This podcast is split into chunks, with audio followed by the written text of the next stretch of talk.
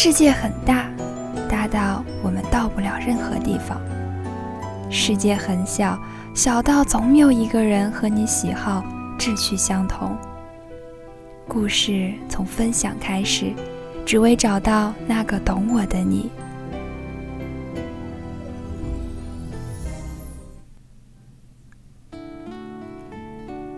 大家好，我是你们的好朋友然然。在最热的两个月过后，我们又见面了。这个假期可谓是剧情云涌。在众多电视剧里，我最喜欢的就是宫廷剧，说白了就是后宫女人斗争剧。比如众所周知的《延禧攻略》和《如懿传》，还有之前就大火的《甄嬛传》。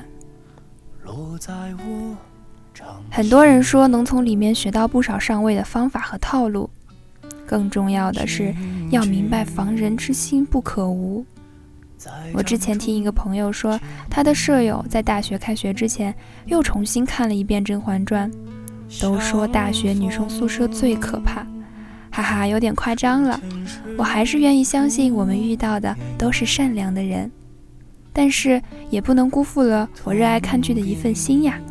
今天我就和大家聊聊后宫那些事儿。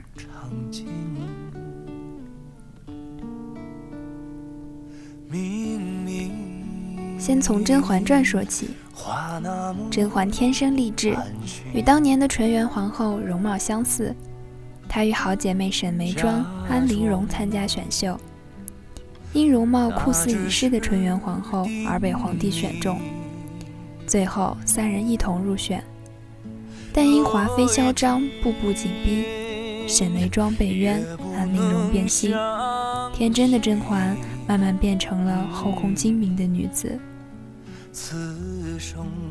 后来，皇帝发现年氏一族的野心，令甄父剪除年氏一族，甄嬛终于斗垮了华妃。但不久又遭人暗算，父亲也被文字狱牵连而遭牢狱之灾。生下女儿后，心灰意冷的甄嬛选择出宫修行，在宫外幸得果郡王悉心照顾。二人相亲相爱，只等有机会远走高飞。后因误传云里死讯，甄嬛为保全腹中骨肉，设计与皇帝相遇，重回宫中。甄嬛因生下双生子，甄父的冤案得以平反，重新被皇帝利用，甄氏一族再度崛起。甄嬛多次躲过皇后的陷害，更利用自己胎儿流产的计谋陷害皇后，然后以胧月公主作伪证，皇后百口莫辩，最终成功扳倒皇后。然后我们再来聊聊《延禧攻略》，魏璎珞可谓是被嬛嬛亲手调教出来的，网友们都说，被上届宫斗冠军调教出来的自然不会差。不过，魏璎珞自己还是很有脑子的。从她当秀女开始，就撂下一句话：“我魏璎珞天生脾气暴，不好惹。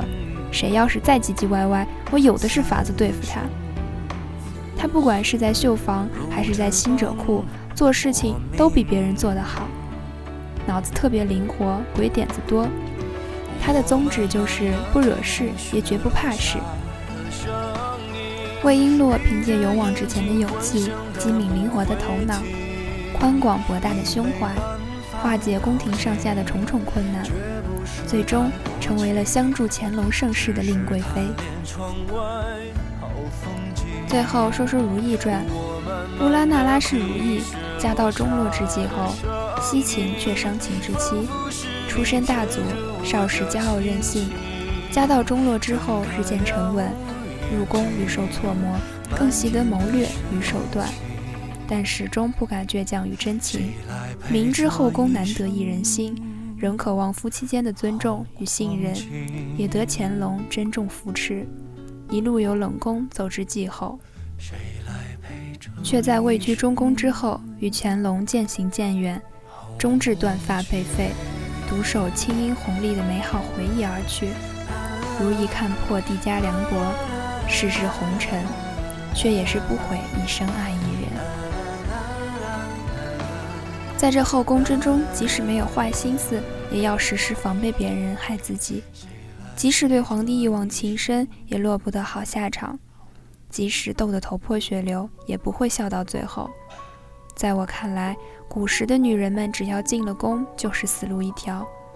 如果是进宫当宫女，一个不小心就会在主子不高兴时被赐死；如果是有野心的宫女，就要费尽心思往上爬。有脑子还好说，要是没脑子，也是死路一条。如果命好当了妃子，没有害人之心，就会被人陷害；害别人的，终究会遭到反噬，都没有什么好下场。同时，这后宫的道理也可以运用到我们的生活中。害人之心不可有，防人之心不可无。我们要不惹事，也绝不要怕事，坦坦荡荡的做人。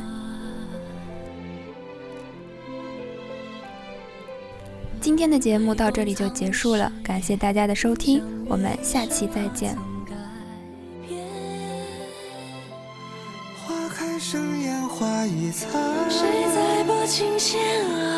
情到深处人已散，独自唱离别爱，暮色去迟春已晚，难以入梦空嗟叹，任他似水流年。